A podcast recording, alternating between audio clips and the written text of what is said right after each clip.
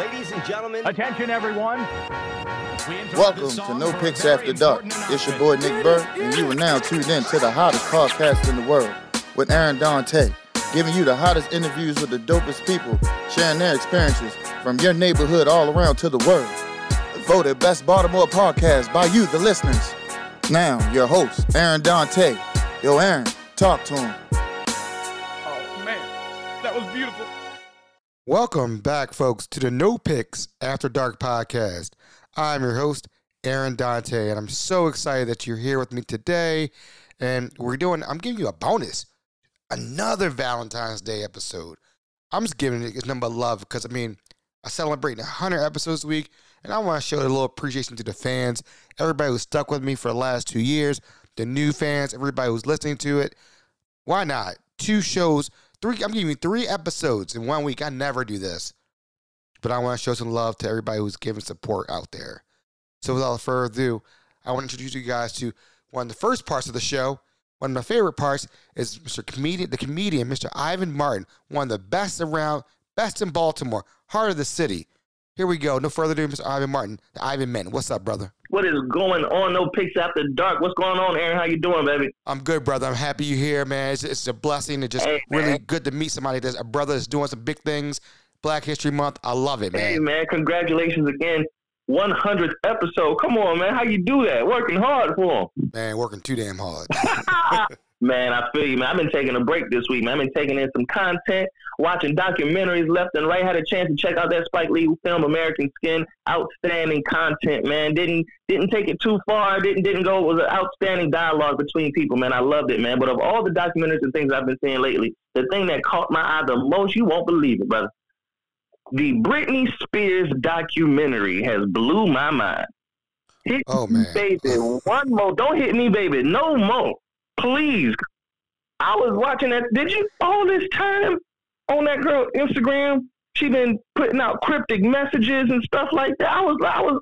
It had me going back looking at all. Like, let me look at my mama Instagram. Let me look at my auntie Instagram. Who's putting up? From now on, let me let you know right now. If you see me blinking my eyes a whole bunch of times in my Instagram posts, save me, please, because that is the code for my girlfriend knows my combination and is getting into my phone every night. Don't text me after 12, please. I know, I was just playing, man. More fun, more likeness, man. I'm having a great time this Black History Month. Also, another great documentary for Black History Month. The Berry Gordy Hitsville Motown documentary has been released on YouTube for free by Showtime, and it is so it's like it's so nice, man. And me being a huge fan of collecting vinyl and Stevie Wonder, and man, it was it was it was so great. So if you're if you're a huge fan of music, please be sure to check that out. And something so cool about Berry Gordy, I did not know. Come to find out, what made his process so so so special was that he really had the same exact experience that he took from the assembly line working at the Ford plant. He applied that to his studio. So in one room, an artist can come straight off the streets, and then you go to etiquette class. And in another room, you go to dance class. And in another room, you go to singing class. And by the time you get off this assembly line, you're a whole different artist at the end of the day. And I was like, man, you know something so cool about that is it was a black man that taught Henry Ford the process of how to run a plant. This Mm. this young black man, you know him. He was so smart. He invented so many different inventions from a peanut. Now, what people don't Mm. know is, what people don't know is, when this young man was younger, at a period of time in his life, he was staying with a white family, and the white family castrated him because they did not want him to impregnate their daughter. They were afraid of that. So time goes on. This gentleman meets Henry Ford, teaches him about the assembly line and all these things, and that's why Henry Ford didn't call it a car factory. That's why he called it a plant. So going even further with that, I'm thinking all this time, it is incredible what one man has done to affect another brother's life and somebody else's life, and all of this stuff he did from a plant. When all this time he ain't even had no damn seeds. My name's Adam Martin, people. I love you. I love you. Man, oh man, this oh man, it, it, it gets better like wine every time I hear that from Mr. Ivan Martin. Boy, it gets better like wine. Woo! Man, oh man, oh man. Hey everybody, y'all have a happy Valentine's Day weekend. Um, enjoy yourselves. Yeah. Enjoy enjoy the wine. Enjoy everything you're enjoying. Again, how can we find you on social media, Mr. Uh, Mr. Ivan Martin? Comedian Ivan Martin on social media and Facebook. Please do not be afraid to DM me, hit me up. I'm always looking for new people to follow back. So have a great Valentine's Day. And if you are by yourself, don't worry about it. You're here with Aaron Dante. Aaron Dante giving you a kiss right now. Oh yeah, oh yeah. And then tell tell the people where we can find you every Wednesday night. I want to plug that. Let's plug that. Every Wednesday, Every night, Wednesday. eight o'clock, I pay comedians to perform at Motor House, Baltimore. You can catch it live. We go at eight o'clock every week. It's a different week and a different host, and we're just trying to continue to safely allow comics to be paid for their art as well as have a place to work out. That's a beautiful thing, folks. You hear it. You hearing it first. All right, go support these guys every Wednesday night Uh, on, on IG, IG Live. Can't go wrong, folks. We'll be right back after these messages. Visit your neighborhood sanctuary and do wellness for a luxurious experience for everybody. Treat yourself and a loved one with a massage, facial, or an entire day of pampering with our deluxe spa day packages that include lunch from the restaurant next door, Fire and Rice.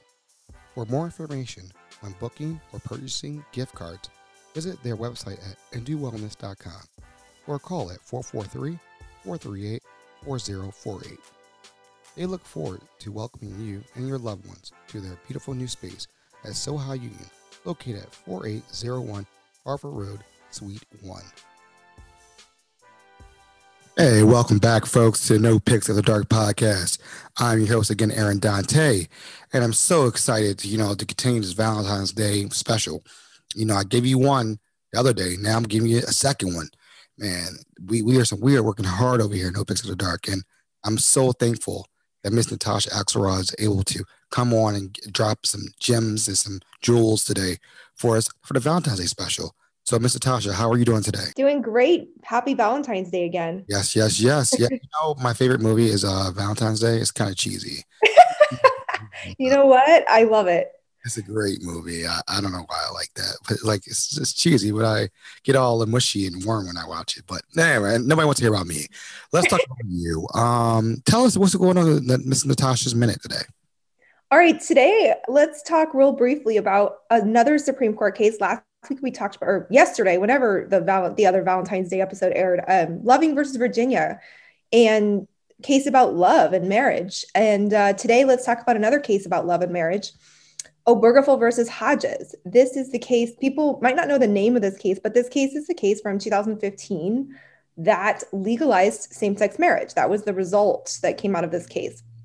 But I'm going to give a few details on how the court went about this.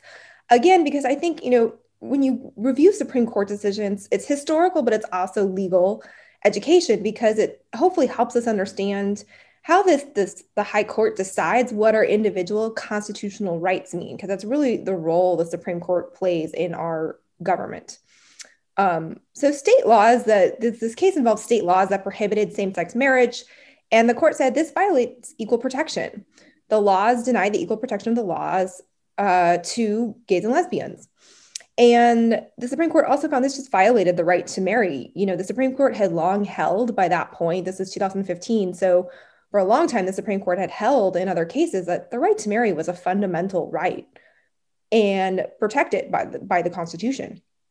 And so this case, you know, part of the discussion centered around definition of marriage. And one of the arguments was, oh, marriage should only be between a man and a woman because that's how you can procreate. And the court was kind of like, yeah, but that's not the only reason you get married to procreate. And there was a tradition argument, and the court said to that, you know, there's been a tradition of discrimination against same-sex couples who want to marry. That's not a reason to keep doing it. We tradition yeah maybe the more traditional definition of marriage has been between a man and a woman but things have changed. And we've kind of we finally caught up um, to being more inclusive and and and valuing everyone and equal rights. And then what the dissenters really said in this case was you know they they were like oh well this should really be left to the political political process. So when you hear someone say that something should be left to the political process in my mind, what they're really saying is, you know, it's let the people decide, but it's let the people decide through the representatives they elect to make laws, which is just a way of getting to, you know, avoiding the outcome in this case, which is that same sex couples had a legal right to marry. Um, but in the end, this was a 5 4 decision. So, five justices finding that this these laws prohibiting same sex marriage violated the Constitution and said this. Um, all these people are asking for is equal dignity in the eyes of the law. That's from the opinion, and the Constitution grants them that right. But being that this is a 5 4 decision with so many Supreme Court decisions, one vote the other way would have changed everything. And that's true with every Supreme Court case, really. When it comes down to nine votes, nine people who hold really an immense amount of power in our system, it's just it matters so much who's on the Supreme Court, and that's why we talk about it so much because this this was a close case, five four, could have easily gone the other way. So, um, this is just a little bit about this case that finally granted same sex couples the right to marry as hetero couples had enjoyed for years and years and years. This is, um, you know, equal protection of the law is equal under the law. And that's what this case did finally for um, for same sex marriage. Wow, thank you so much. And I want to apologize because, folks, in the beginning, I didn't say Miss Natasha Axelrod, legal expert, lawyer, legal contributor to the show. So I want to say I apologize for not saying that in the beginning. But thank you so much for what you just dropped today. That was awesome. Happy Valentine's Day to everyone. Yeah, see, I, I I made a goof on that, but where can where can we find you on social media? Uh, on Instagram at Natasha Axelrod. Oh no, at Natasha underscore Axelrod, and on YouTube at Natasha Axelrod, the legal blonde. All right, folks. Well, you heard it here first. Thank you so much for dropping that knowledge. Folks, we'll be right back after these messages. This portion of the episode is sponsored by Maggie's Farm, located at 4341 Harford Road. Celebrate Valentine's Day at Maggie's Farm, featuring a three course prix fixe menu for $55. Offering a unique menu for this special day that will include an amazing steak option, rockfish, handcraft cocktails, and many more delectable choices. Wine pairings for each course are available for just $20 more. Make this Valentine's Day unforgettable with Maggie's Farm dining experience. Open for dinner from 4 p.m. until 10 p.m. Wednesday through Saturday and serving brunch Saturday from 11 a.m. to 3 p.m. and Sunday from 11 a.m. to 4 p.m. Check out Maggie's Farm on Instagram and Facebook for daily and weekly food specials. And folks, we are back at No Picks Dark podcast. I'm your host, Aaron Dante. And, uh, you know, happy Valentine's Day to all the lovers out there and whatnot. And sorry, though, that's my son in the background. But I uh, hope all is well. But we have my main man, Trevor White, on the show from VBS Tax and Accounting. What's going on, brother? How you feeling today? Hey, what's going on, man? Hey, man, just happy you're on the show. You bring so much added value to the show. It's a beautiful thing, and people need the help out here. What you got? What you got on tap for us today? Well, you know, in in, in preparation for for tax season, we got the big uh, tax day coming up uh, this Friday, the 12th is when tax season begins. I just wanted to, you know, give a little bit of information for individuals on things that they need to be looking for and things that they need to be setting aside before they go see their tax preparer. So the first thing when you're starting to gather your information up, you know, you can either put a checklist together or you can ask your tax preparer to send you an organizer or they can send you a checklist.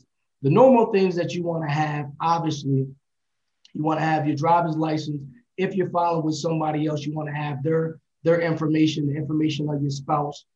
On any children that you have, you want to make sure that you have the child's full name, their social security number, okay, their date of birth, and then anybody that lives with you, the same thing, and that you take care of, that's either under 17 or that makes under $4,300, you can also put them on your tax return as a, as a dependent. So you want to know the, full name, the social security number, make sure you have copies of those things as well. So you can, so that your, your tax preparer can have, you know I mean, that information documented. Then when you go to your wages, all right, it's not just, you just don't need your W-2 especially for 2020 for 2020 a lot of people got unemployment that normally do not get unemployment. That form is not something that you may be expecting to receive.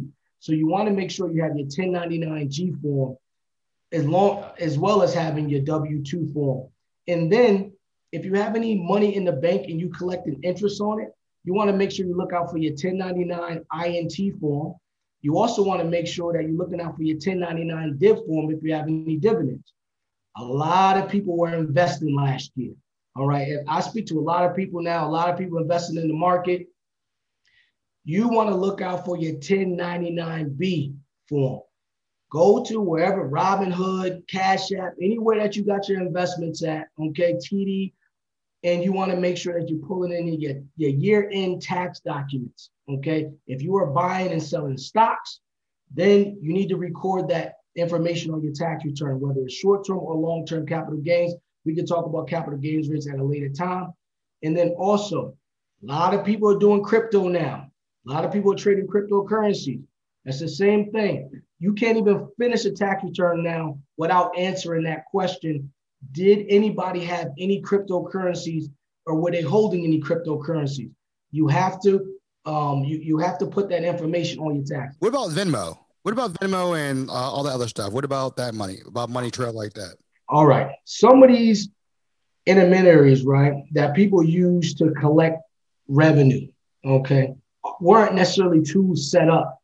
All right. Venmo, Zelle, um, PayPal, where it's peer-to-peer exchange were not necessarily set up for businesses, but a lot of people utilize them for business transactions. Okay.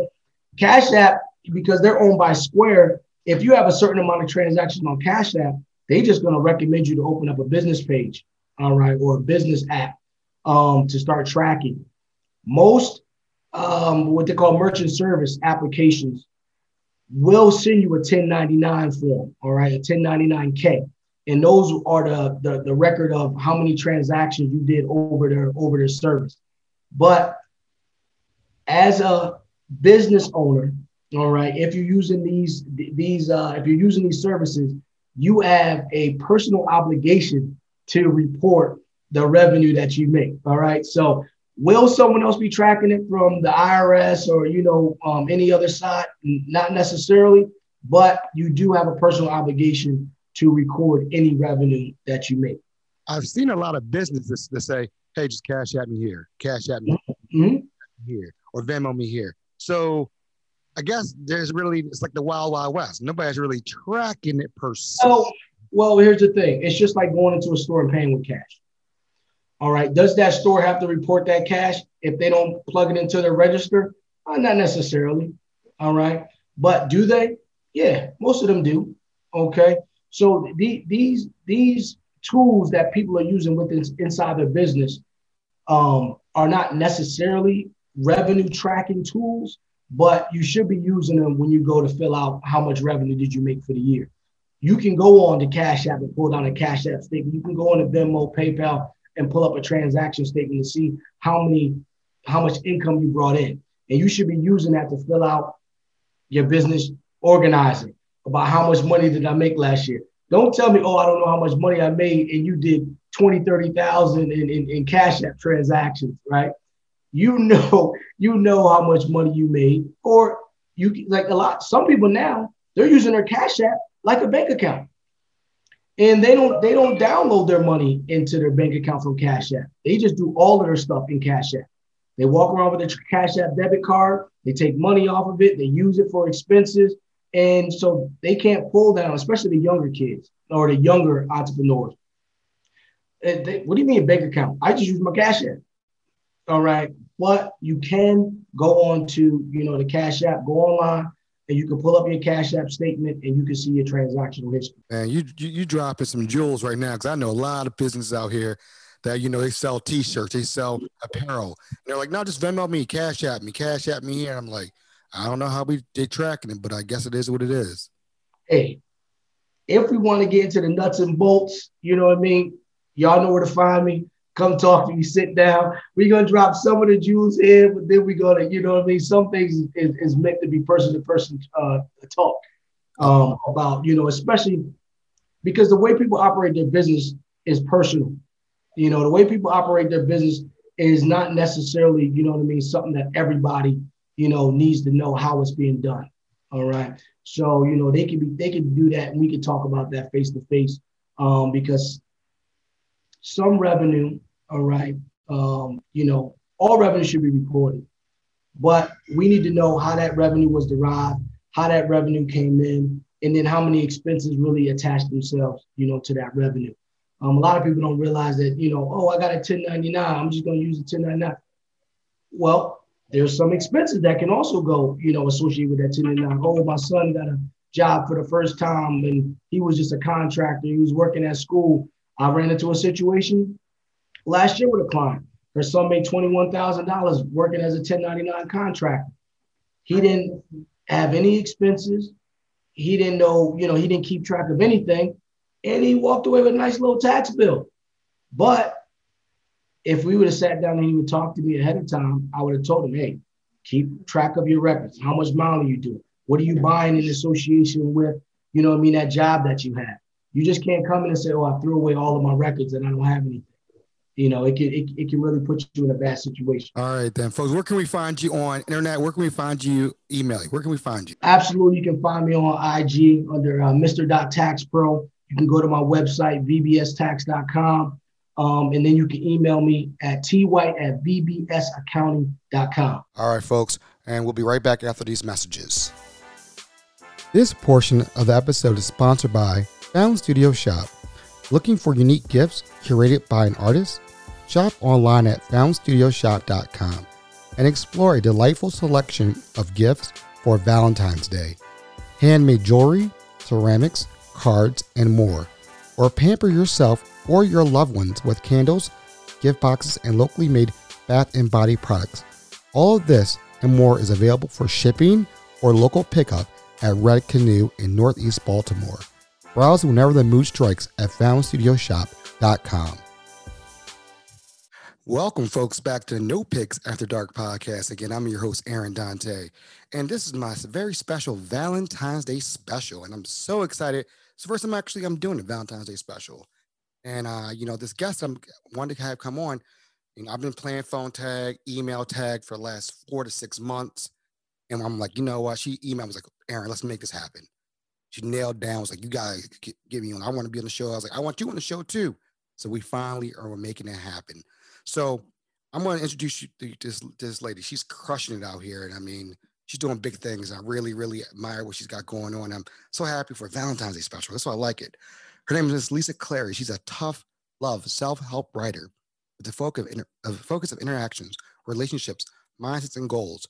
Her work bypasses a cheerleader approach and realistically dives into everyday issues. Her work has appeared in Today, The Huffington Post, Women's Health, Love What Matters, she was a former daily health columnist for NBC. She is an author of her own book, How to Survive a Breakup When All Your Friends Are Birthing Their Second Child. Without further ado, Ms. Lisa Clary, how are you doing today? I'm doing really well. Thank you for having me on, and thanks for that introduction. I think that uh, I'll hire you uh, at my funeral because I feel very I feel, you know, I feel very honored to be here. So thank you so much. Hey, thank you so much. You know, folks, it's it's, it's a wild world we live in. Um, just you know, I reached out to her. I saw what she was doing on social media. I loved it. I was like, all right, this is cool because I have some single friends out there doing their thing, and I can relate. You know, I have friends who just one friend who is 40 and she's traveling. She has traveled the U.S. and because she was like, you know what, I just want, I just want to find myself and enjoy life and see the see the United States. So again, I, I really appreciate you coming on. And without further ado, tell us a little bit. I gave you the, I gave everybody the bio. Now it's your turn to talk. So this is your sure. show. This is your show. I'm gonna let you take over. I'm just here, just sitting like everybody else as a guest. And tell us a little bit about yourself. Are you from Baltimore? Go from there. Yeah, so I am from Baltimore, and I grew up and lived around the area in Locust Point and Federal Hill for uh, many years. And I am a self help writer. So I started out when I was younger doing those lists that you see, like 10 things to do before you're 30 or, or different things like that. And when I was 31 and I was living in Baltimore at that time, I went through a breakup after a long term relationship. I was laid off and I also had nowhere to live. And so that all happened in three months. And so my joke is someone helped the self help writer, mm-hmm. and I had nothing to write about because here I am giving out lists and advice and, and things like that. Um, but I found myself in a really lost place in life. So at that point, I thought, you know, I need to figure out my direction. I need to delve a little bit deeper into who I am and who I want to be. And so, with that, um, that's really what inspired me writing my book again, which is How to Survive a Breakup when all of your friends are birthing their second child. It is um, it's humorous and it's self-deprecating, but it speaks to people who maybe feel like they aren't where they want to be or should be in life. And so it's um, you know, again, it's very self-deprecating and it's just um, it's it's it was something that I needed to write for myself. There was nothing out there on the market. And it does speak a lot to women because I feel like women are constantly pressured to hit certain milestones by a certain age, especially by the age of 30. And you can ask, you know, you can ask your wife um, or, or different individuals, but even in the workplace, we feel those pressures because we're asked, oh, are you married or do you have kids? And it's something that you know I, I want but it's something that i want in my own time and so when you go through different different transitions in life like a breakup when you're in old at an older age i put in air quotes mm-hmm. um, you start to wonder um, am i am i doing something wrong or should i have settled just to hit that milestone or just to be married or be in that relationship and so i wanted to write something for women in my same situation to tell them it's okay to feel hurt or to feel sad through a breakup. Mm. But it's also at the same time not the worst thing in the world. So I, you know, kind of balanced in between, uh, you know, those two themes and wrote kind of how I went through a temporary depression and how I had a hard time getting off of the couch because I was a self help writer and I didn't know what to write about. I felt like a fraud. And so a lot of books out on the market are very overly positive. So I call that toxic positivity, or they're like, you know, you can do it. But they don't really start from the, the root of the issue, the root of why people want to read uh, self-help books. And that's a pro- and that is, you know, starting with a problem, starting with some sort of pitfall, some sort of trauma, and explaining that it's okay to feel that, that it's okay to feel that sadness. So that's really, again, what, um, you know, what inspired that book. And then also living in Baltimore, um, there's a lot of people who are married and who have kids. And I certainly appreciate that. I love um, hanging out with my married friends and with kids, etc. But, you know, when you're always, um, you know, I joke because I've been a, a, bridesmaid in a lot of weddings, but when you're always everyone's go to bridesmaid, um, you start to wonder, well, you know, who's there for me? People get older, they get busier. So this was also just a nod to that, like, hey, I, I've been there, I know how you feel. Um, if anyone's been through that transition, but I don't want women, I don't want people to feel like, again, that they have to hit milestones to be happy, that those two things can be different things, they can be split apart. You don't have to have that perfect house to be happy or you don't have to have that perfect corner office to be happy. There's ways that you can find that happiness. So i give a breakdown of how i journeyed to find that. And through the whole book i i'm me so i make fun of myself. Because if you can't laugh then what's the point of reading something? What's the point of of, of going through life? And so that's really the angle um, of that and kind of my my angle with my writing. So yeah. No no that that's a great explanation. I, I, love this. I love how you broke it all down. Um just from the book i mean we'll start we'll, we'll go off the book. So what like you're you're already a writer. Like what does who just says i want to write a book where does that come from? Like i mean i i mean i have a lot of thoughts in my head that i put down in pen and paper but i don't really do anything with it. What makes you just like i want to write a book and really talk about everything about my and it's a vulnerability of putting yourself out there. And what you know what take us through that walk when doing that when you're thinking about writing a book. Well i always wanted to be a writer and even in elementary school i always would sit down and, and write and my mom was a teacher and she recognized that i had a proficiency for that so she would give me blank books and blank journals and i loved that i loved how i could write memories down as a second grader and retain how I felt and retain my handwriting and retain what I liked about the day. And so I, I enjoyed that. So my writing developed from there. And when I went through again a breakup, um, and and being laid off, etc., um, I was just like, well, I don't have anything to lose, and surely there are other people in my same situation, and I want to speak to them. I want to tell people that it's okay that it's okay to be 30, 31 and not be married and not have kids, that I want to encourage um, women to pursue happiness. So at that time, I I didn't have anything else to do. I mean, I was I wrote I wrote through my emotional processes as they were happening. So this did go through multiple drafts because there were times when it sounded angry. like, well, that's not how I wanted to sound. That's how I felt. But I just made it a routine. So I did it a little bit every day. And it's something that was a goal of mine. So I was like, you know, I want to do it now. I want to do it while I have the time to be able to do it, the me time that I speak about in the book. And it's, you know, when you when you sit down, I can't say that I actually enjoy writing and sitting down. It's very tasking. And I enjoyed it when it's done. I enjoy it now. But I just made it a daily routine. So something that I speak on is you know, in today's society, in today's self help, that we expect to be instantaneously happy. We expect to get that gratification right away. And that's why self care and self help is such a hot topic these days. But is a spa day going to fix a deep rooted problem?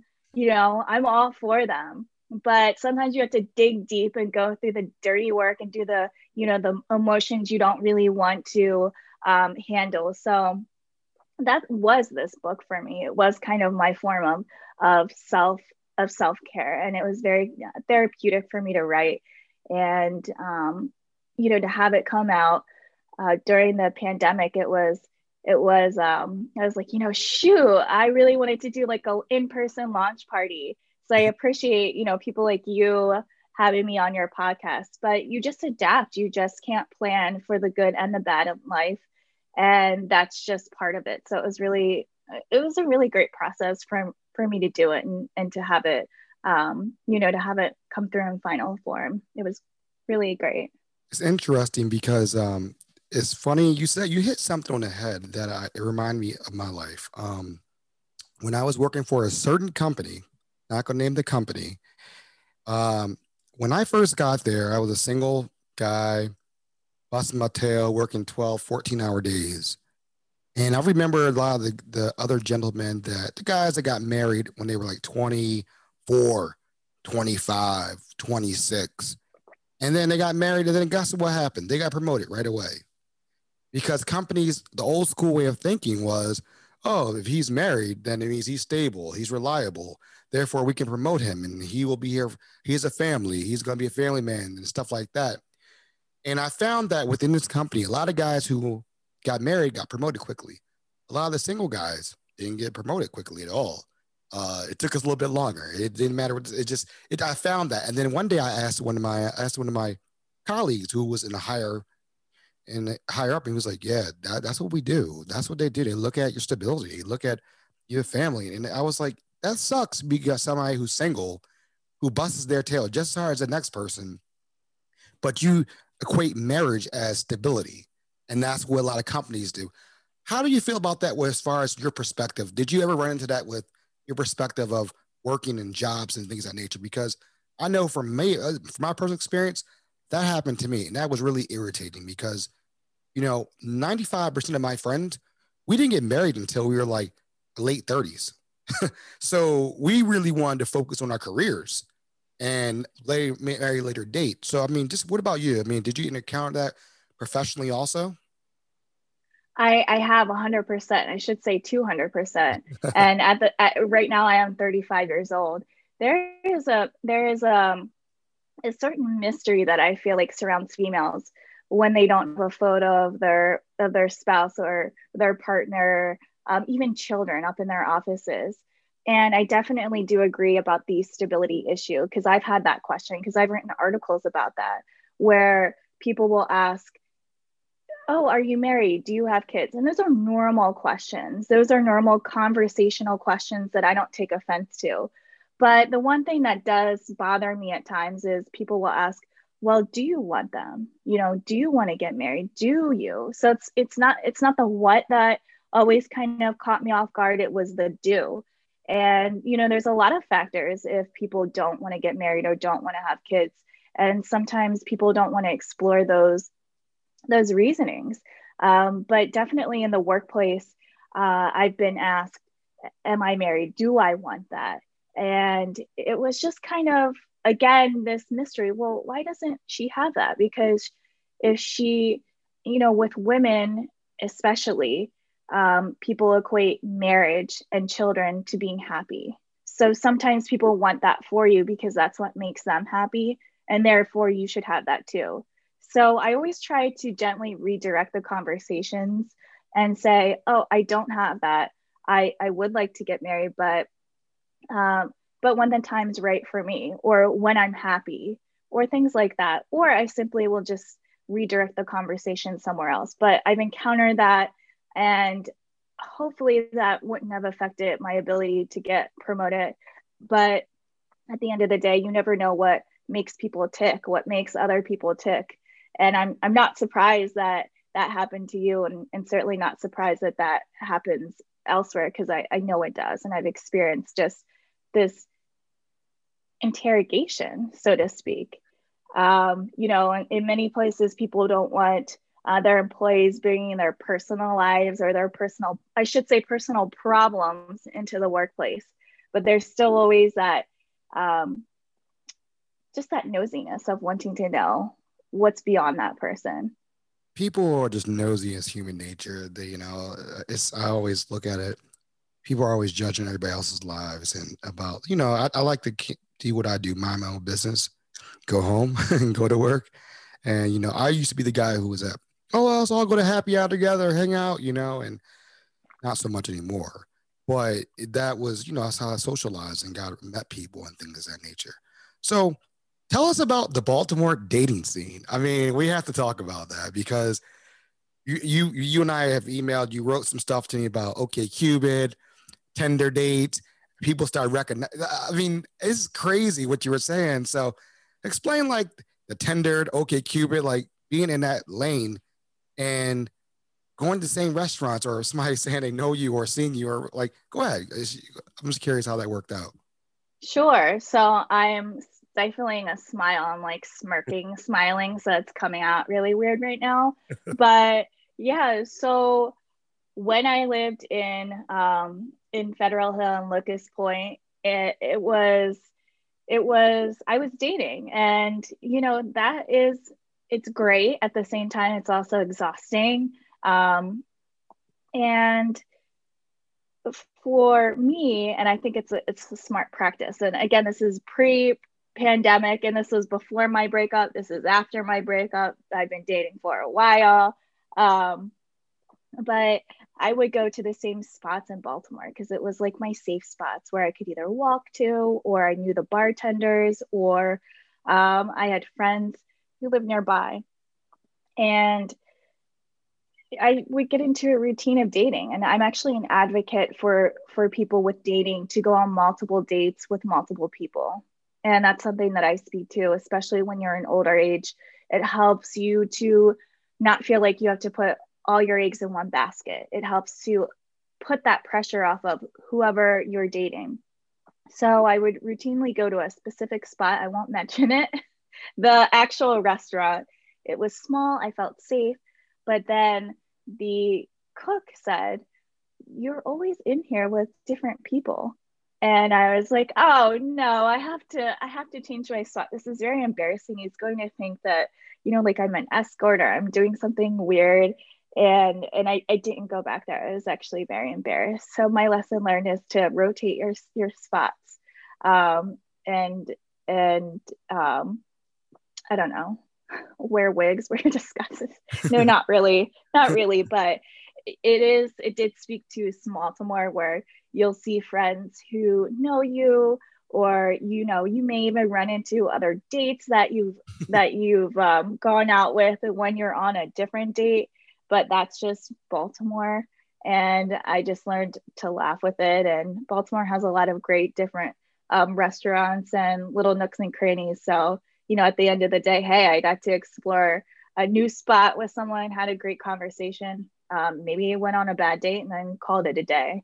So, yeah, that was my my funny little embarrassing moment that I talk about in the book. But um, I also say, if you can't laugh, well, what's the point? So, I what would, you, what would you say about how is the? I mean, what is the dating scene in Baltimore? I mean, I don't really.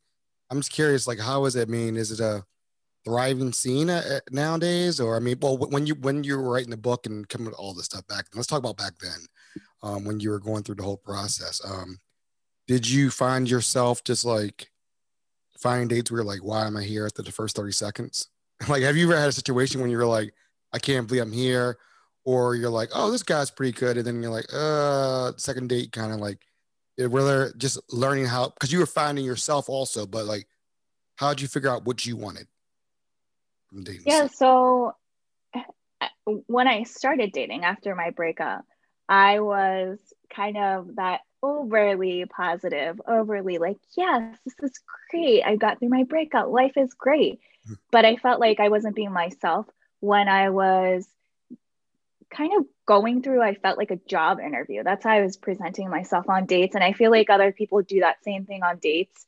And so I had more success when I was just me, when I was laid back, more sarcastic.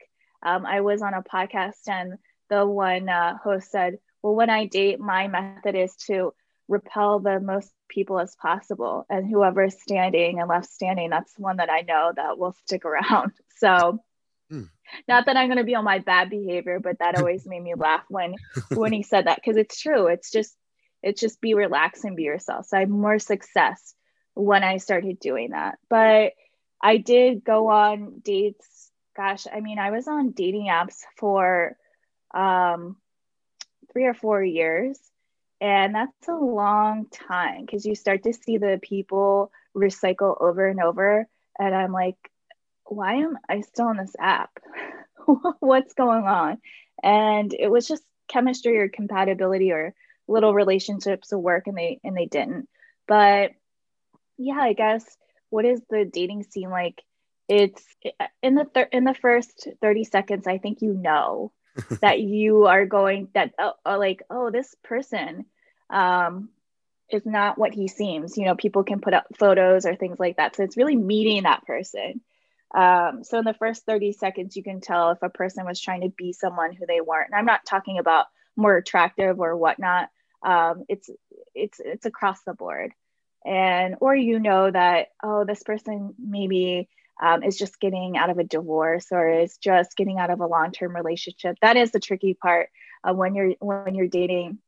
And i use 30 as a mile as a mile marker. I say that in quotes since that's so overemphasized. But when you're dating when you're older it's hard because people have kids or people are, are divorced or they're coming out of relationships it's much more baggage than when you were in your 20s but at the same time you also have a level of depth that you can reach that is a great wonderful thing that you wouldn't necessarily get in your in your 20s but dating in baltimore it's it's great because there's a lot to experience. You can walk you can be creative and go to various spots. But the one thing that i warn um, people about especially women is Baltimore's got a bar on every corner. So you got to be careful right. because it's a very easy for um, a date to say, hey, let's go get drinks. And, you know, when you're two glasses in um, with wine, well, are you getting to know this person? You know, what's your end goal? Are you getting to know this person or are you just getting drunk together? So I warn people, um, you know, about that. And if a guy is serious um, with dating, then it's not going to be consistently, oh, let's go grab a drink or let's go grab food. There's a ton of creative things to do in Baltimore. So it depends on what you want. And eventually, as I got busier with with writing, writing this book, and maintaining my blog, I started asking guys, well, what are your intentions? Mm. And so that's when I realized, okay, I need to close down um, one one one or two specific apps and focus on one that is a little bit uh, more long term. And when I did that, um, I did have success with that. I'm actually engaged right now. Um, oh, I'm a I'm a Bumble success story. All right. Um, yeah but that's not to detract from um, me speaking again about about women dating and not wanting to compromise happiness not wanting to rush towards marriage and that will still always be my focus. And with that i was able to open myself up to opportunities. Um, and yeah so he's downstairs um, starting up his accounting busy season and, and working. So nice. that was that was a positive thing um, for me through through um, dating. All right, folks, and we'll be right back after these messages. The No Picks After Dark podcast is fueled by Zeke's Coffee. Have you tried their coffee yet? I'm telling you, there is something different about it. Maybe it's because they roast their beans in a fluid coffee roaster, which provides the most accurate roasting temperatures and made with love. You will just have to check it out for yourself and try their delicious food while you're at it. Open now for curbside service, carry out, and delivery and they also do wholesale. Visit Zeke's Coffee at 4719 Harford Road, open Monday through Friday, 7 a.m. to 6 p.m., and Sunday, 8 to 5 p.m. Kitchen closes at 3 p.m., or visit Zeke'sCoffee.com and you too can be fueled by Zeke's. Yeah, one of my good friends, um, she was one of the first people I recognized who she, I can't remember what, what dating site it was, but she met our future husband from a dating site and it was very successful. They have two kids now and they're living life and enjoying themselves. And I tell people, you know, it's you you've been through it. It's a roll of the dice. It's who you know you met the personalities. Somebody could be somebody else that you don't know. You know, you don't know who they are. Um, it's funny when you talk about go for drinks because when back way back when I'm my 20s, early late, late 20s, it was like, all right, let's go to happy hour and meet the person. Have a drink, have a have a Cosmo, have a martini, and talk. Have some food because I was like, I'm not going to spend a lot of money on my first date. That's not going to happen. Uh, that that was my thing. I was like, you know, we're not paying no no fifty dollars, sixty dollars. Let's go half off appetizers, half off drinks. Because I was like, if if I, if I lose out, guess what? I'm only losing like 25 30 dollars. And then I went on dates with women that were like, I got my own money. Thanks. I'll pay my own bill. And you're like, wow, I like that, you know? And that was far and few beyond. And I just remember those times or meeting down on a happy hour with a group of people at meeting. That was your first date type, you know, bring your friends. I'll bring my friends. Let's all hang out at uh Bay Cafe back in the day and and in, in Canton. Uh, for the folks from outside of Baltimore, it was like a little beachy spot right off the harbor. It was really cool. They had reggae music on Fridays. So that was like another go to. So I always thought about happy hour. I never did dinner first date. That that was cost that cost too much. I was cheap. I was like, nah. We I and like if you made it past the first date, then we'd be like, all right, second date, we can go somewhere nice. We can have a nice and have a conversation. You know, um, what are your thoughts um, about dating and texting and all that stuff? What are your thoughts about that? Uh, are you are you back in the day? Were you more of a person I need to hear that phone call or talk to somebody, or are you like a texter like, hey, I'd rather for you to text me than call me? Because I feel like the whole game has changed so much now that I don't even know what goes on now. I just I just see the I like my younger sister's like, don't call me, just text me. Okay, okay, sis. you know, so I guess she's younger generation. They they text. What about you? Just or the, like when you were single back in the day, dating all that good stuff. So I'm the type of person with family and friends. I'll watch the phone ring and then wait for it to end and don't even hit the ignore button because I don't want them to think that I've watched it. And then I'll text them. I'm not someone who picks up the phone and talks. Um, with dating, though, I think it's nice when a guy calls. And I, you know, I'm a writer. I pay attention to how people communicate and see that as an extension of their personality. And so sometimes that's a good thing because that really did show me who that person was. Sometimes that's a bad thing because and maybe I overanalyzed it a little bit too much. But I like a combination of both during the workday that's hard. So a little text or, or something like that was something that I look forward to. One of the red flags that I that I um you know that I would look for is well is this guy not texting or communicating with me maybe we're on different you know wavelengths i wanted at that time to i've always wanted to date to then find a relationship I'm not someone who, you know, ever felt comfortable with casual. It's something, you know, to each her own, but that's just me. So if I found that someone was texting me at like 10 p.m., like, what, hey, what's up? Um, or, or didn't go, or maybe I would hear from them within three or four days and it was inconsistent. When I was younger, I used to think, oh, what am I doing wrong? Or, um, you know, oh, I should reach out and text him. I felt like I should overcompensate and take control of the situation. And that wasn't beneficial. Then, as I got older, you know, as I matured in the dating scene, I let I let that go. oh, he he's not interested, or he has different priorities, or whatnot. And so, for the ones that texted or called me, I was like, this one's a little bit more serious. But again, now I would just try to save everybody time because we're all busy. You know, you got to drive to that wherever you have to get ready, you have to what whatever. I had to get a dog walker. You so I would just ask the you know guys that I would go on dates with. Well, hey, what are you looking for? Mm. And you could just tell by how they communicate it with you. So um, my fiance actually down downstairs I, am not allowed to say his actual name, so that's why I keep saying. Oh, you're good. You know, yeah, I'm like I'm actually pointing downstairs, like the the person downstairs.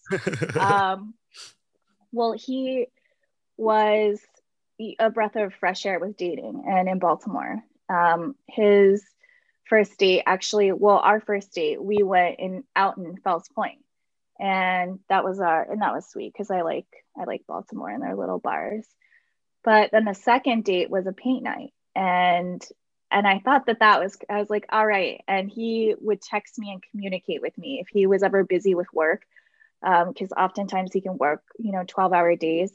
Then he would say, um, I'll text you at a certain time or I'll text you after this client. And that was really nice. And I started to take him and dating more seriously um, because of that. So that's pretty much I, I guess it's it's a little bit of both. And when you when you can't communicate with someone and you're serious about them, just to send them that text, hey, I, am going to be in meetings all day, having a mental breakdown. Um, I'll hit you up later, just something like that, and it's really sweet. It's crazy. I'm like I'm reminiscing on my life right now. It's crazy. I'm thinking about everything you're saying, and I remember when I was growing up. So high school, college, it was one of those things where you met a, met a female, a guy, and the goal. This is like how I was taught from my other guy friends, and obviously we were wrong. And back in the day, when I was like you know 20, 22, 23, oh, when you get a girl's phone number, don't call for two days. Like that was like back in the day. It was like, oh, let her wait for a couple days to call. And then when you call her, it's like, hey, what's going on? And maybe are you maybe you are a breath of fresh air at that point. But that was like back in the day. I mean, texting back in the day cost money. So it was like that's right. You had to call, or if you called, they didn't have call wait at their house. So that kind of shows my age right there. They didn't have call wait. So or somebody's mom was on the phone line and they were on internet, so they couldn't get. They couldn't get so that was one of the things back in the day, um, or you know how to you had to text the person. You had to text her on, on your pager. So that's is I'm going back old school, paging somebody. But um, and then I got older and I realized you know, if you get a woman's phone number, then why am I waiting two or three days to call her? Just call her. You say, you know, hey, you know, a simple text. Hey, it was nice meeting you. Because everybody was like, well, it sounds creepy if, or what's the word for it? thirsty? If you get her number at three o'clock and you text her at nine o'clock at night, it's like, oh, that's a creep. He's really a, a clinger. On. So there's so many different things of dating that's just, it's still a mystery to me today. Just understand how it even works and how people are courting each other, you know, but that just you talking, explaining that, breaking that down, it just brought me back to my memories of adolescence and youth and just understanding like how dating was crazy back in the day. And you know, yeah, it just it just thank you, thank you for bringing me back there. And hopefully our listeners, uh, we we bring them back to when they were courting back in the day in the early with when it was pagers and text messaging cost like 10 cents a text and stuff like that because you had a call. It was a simple phone call and inevitably you always had that one friend that would text the okay and or the k and then and then charge you that extra dime as if that really mattered but they all add up. But you know and that's what i talk about in the book is is dating past 30 because um and again you just it's it's time consuming. You know how do you date past 30 how do you date when you still have some sort of emotional baggage getting over your own breakup and so i do encourage people if they are going through a breakup to wait a little bit and there's a beauty in being with yourself and having a silence with yourself. And we are often so scared of it because of the self help industry, because we feel like we have to dull it with face masks and happy hours and surround yourself with friends. And I talk about, I did move out of Baltimore City after my breakup because I needed quiet. I knew that I wouldn't heal. I knew that I would be doing a disservice to myself if I just kept going out and kind of living that I, I air quote single life, meaning, you know, going out to different bars. I just wanted to face what it was like being alone. And that was something that I think a lot of us are scared of, of, of loneliness. You know, there's a lot of people who, and I was one of them, who was in a relationship in Baltimore and was still incredibly lonely because I wasn't emotionally fulfilled. We were not compatible. So I moved out into you know a quieter area. It was my first apartment living alone. And in the book i you know i talk about this specific trauma that happened at my first apartment. And then i moved um, to a different apartment. And living alone is a really wonderful thing especially with a female. You have a certain independence. And so anyways with that and and then um you know with dating you're you're busy and because you're busy, it's kind of like when you communicate with people what they want, then that is that that's really helpful. And that helped me weed out like a lot of a lot of people. Mm. But I also, you know, recommend giving yourself space and kind of listening into the silence and then dating um, dating a lot of people and maybe two three people. So the other challenge and i say this laughing but you know you forget what you what you say to certain people. You know you bring up other with with these dating apps and with bumble you meet a lot of people and you talk a, about you know uh, the standard their work etc and at the same time they're probably dating other people too and it's confusing so i'm you know who works what where so i found that i would have to go home and jot down little like mental joggers about about the guys that I liked or the ones that I was a little bit more serious about. And then I would be like, okay, um, the the person downstairs is going to Europe in October. And then eventually, as you continue dating and getting to know people better, then then uh, you know he and I started dating you know what what did the kids call it? Exclusively or whatnot? yeah exclusivity. That's what the kids call it now. Or, or, or as i say well, i don't have any more time to date anyone else and i like you so let's see what happens. Hey that, that's straightforward. That's straightforward to the point. Yeah so anyway so that was my other challenge is just remembering um you know who you talk to and then in baltimore and because everyone's the same oh i work at Under Armour or or oh, I just ran this race around Patterson Park. Did you check out um, Patterson Park Public House or, or whatnot? And so every, things start to blur together, and I'm like, whoa. Uh, but you know, it is what it is, and and certainly I I said uh, things to dates that were from another person, and I was on the receiving end of that too. So we're on an app. You just have to laugh, and and I did meet a lot of uh, nice people. I'll still communicate with them from time to time. It's just people trying to figure out life. And, and that's really the end of it. What would you say with people with the pandemic going on with dating? What would you say? I mean, I know you're not in that rat race anymore, but what would you say about pandemic dating right now? A lot, a lot harder, I would say. you know, I've been um, I've been asked that, and I I still don't know because I am very conservative um, with all this. I haven't left the house in quite a while. Um, you know, I think there's a divot on my couch of my two butt cheeks because I just sit there. I've finished Netflix, but that's a tough one. I think there's a lot of outside venues. I, I'm definitely an outside venue. I'm not going to be someone who would dine in. I haven't done that, so I would I wouldn't necessarily do that. But just get creative. And carry you know your measuring tape with you so you can extend it and make sure they stay six feet. I don't know. That's a you know that's a hard one. Um i guess i guess virtual these days um and just communicating and at the same time um you know if you are meeting someone make sure that that person's worth your time and not just any person um, going through their own revolving circuit. So try to use caution. And if you want to meet up with someone, try to do it virtual first. There's a lot of um, ways that you can nix that 30 second awkwardness and the inconvenience of awkward dates by having a virtual chat with someone. So maybe I'd, I'd start there, I'd start small and then see what pans out. That, that makes sense to me. That definitely makes sense to me.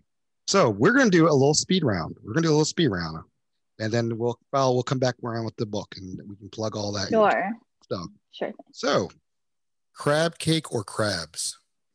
It's too because I'm, I'm, an awful Marylander, and I have to say n- neither. Oh and wow. Like, I know. I Uh-oh. know. Uh-oh. Are you okay? What's are you a seafood person? You know i'm actually not and that's okay. therein's the culprit but i yeah but you know if i had to pick i would say crabs because i do go when all of my family and friends eat crabs and then i just sit and drink wine. So for the social aspect of it all crabs that's a maryland nostalgia picnic thing. I agree i agree. Favorite thing to do outside of work? Before pandemic. Favorite thing to do outside of work? Yeah um shoot it's weird because I'm like, what have I done this past year? well, nothing. Right. I have only worked. um, well, right now during the pandemic, uh, I've been going out on a lot of trails with my dog. Oh. So I really enjoy that. Is just getting exercise, being outside. My dog loves it. He um, will like zoom off and and I, I enjoy that. And I think when the pandemic ends, the first thing I'm gonna do is go to a really nice restaurant or bar with all my friends. Mm-hmm. And I don't know if I'm going to dress up in a ball gown because I'll be dying to dress up, or if I'll just roll out in sweats. Could go either or. I haven't decided which one. But, you know, I wish I could say that I like doing more productive things, but I like getting together with friends and family and over a good meal, over drinks. I miss the social camaraderie and entertaining and and wanting to do that. So um, that's a long answer for a speed round. I'm sorry. You're good. It's, I'll, it's, I'll make it quicker. all, no, my listeners love this part of the show. They, they really do. Favorite author? So I really like Mark Manson. He is a also a tough love self-help writer. Um, like me, although he's extremely better than me, he's a bestseller and i i looked to his self-help because i really needed someone who was real. And so he's someone that says you're not a unicorn. You're not someone who's special. The world doesn't owe you. And i think in the world of entitlement these days we need to hear those messages. And so he's one of my favorite. If you haven't read him check his blog out check his books out. Um, and there's something that i that i laugh with and he's extremely smart. I'm writing his name down right now as we speak actually. Favorite musician I really like Julia Michaels. Okay. She's got kind of like that. I don't. I don't know. Just that really airy kind of voice. So she's one of my favorites. And one of my favorite songs that she sings is Anxiety. So I relate to that. I like her. All right, here, here's the one that's a that's a crowd favorite here. Sure. or flats. Flats all the way. I'm actually the most annoying person to get wings with because I get only flats. And then it makes my brother really upset because then he gets only drumsticks. And, um, you know, so I do like flats, extra crispy lemon pepper. Blue cheese or ranch or, or nothing? Blue cheese. You got to dunk it in the blue cheese. All right. I like that. I like, I'm a flats guy myself. What is the best advice you've ever received?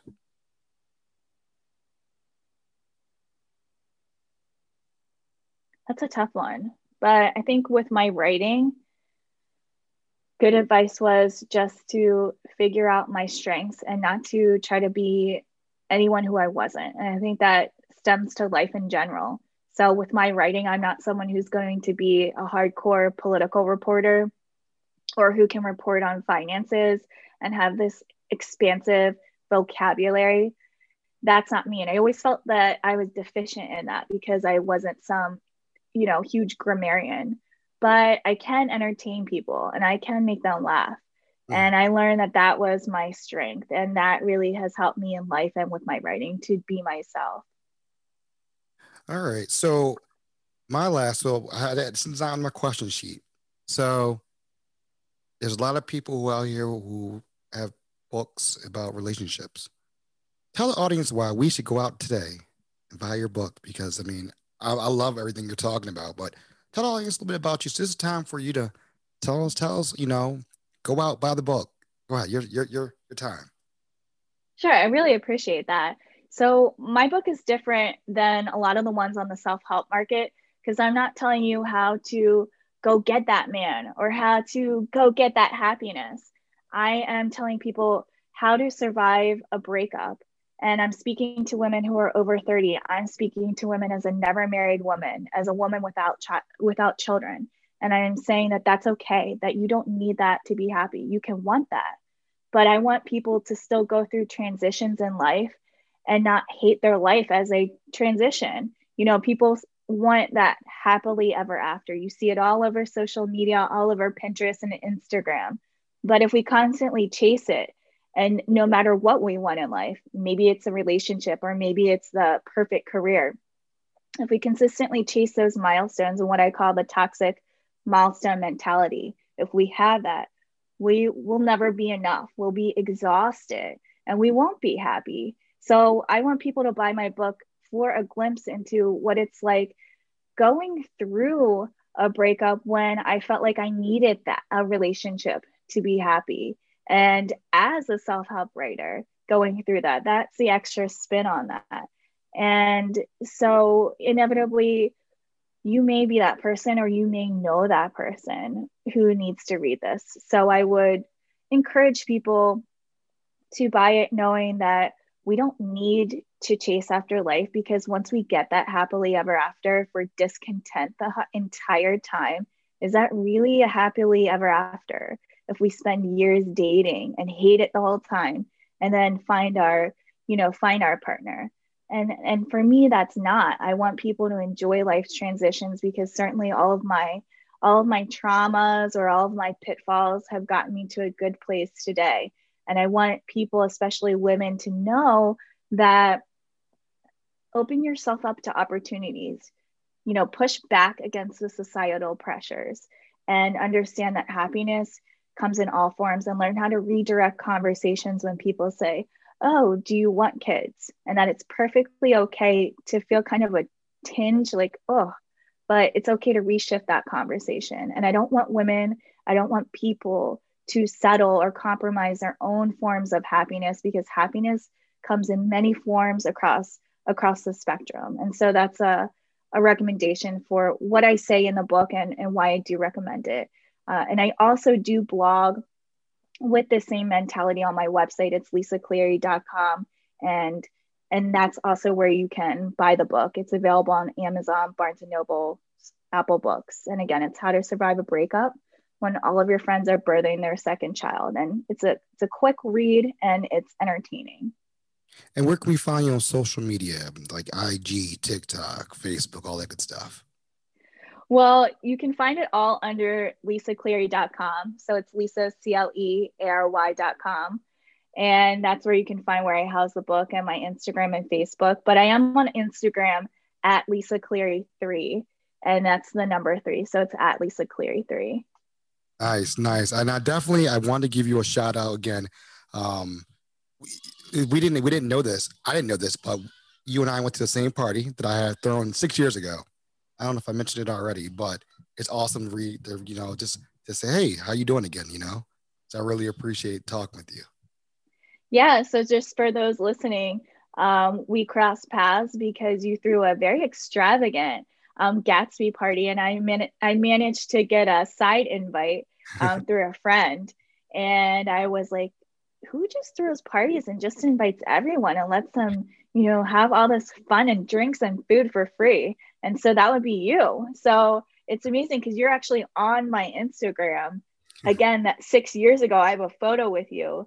so it's funny that we're crossing paths again. Um, obviously, in different scenarios, we're not in Gatsby attire with cocktails.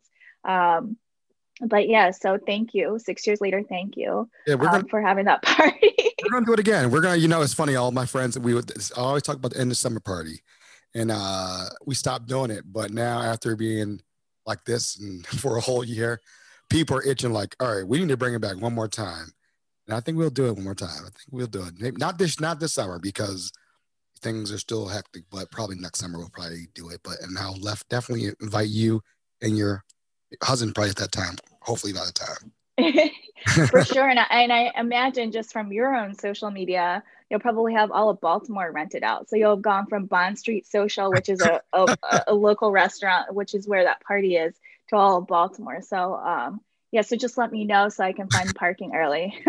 you, you, know it's gonna be something big. It's gonna be something big. Again, Miss Lisa Cleary, appreciate you giving us these jewels and gems think it's special Valentine's Day special. Anything you want to say to Valentine lovers out there? Anything? Last words? Just if you're, you know, if you have a Valentine, great. Enjoy your your moments with them. Put down your do yourself a favor, put down your phones. Don't take photos for social media. Enjoy that one-on-one time, you know, with that person. Maybe that's a friend of yours or or a family member. And if you're single, um, that's okay. If you're sad about single being single, that's okay. I was there. Um, so I understand, but it's not the worst thing in the world. And think of things that you like doing. Plan ahead for the day. Order yourself some, you know, charcuterie boards. That's the huge craze these days. Um, but indulge and use that time as me time. So, you know, thanks again for having me on for for the special. I appreciate it. Hey, folks, again, love, peace, happiness. Appreciate you guys listening, and we're out.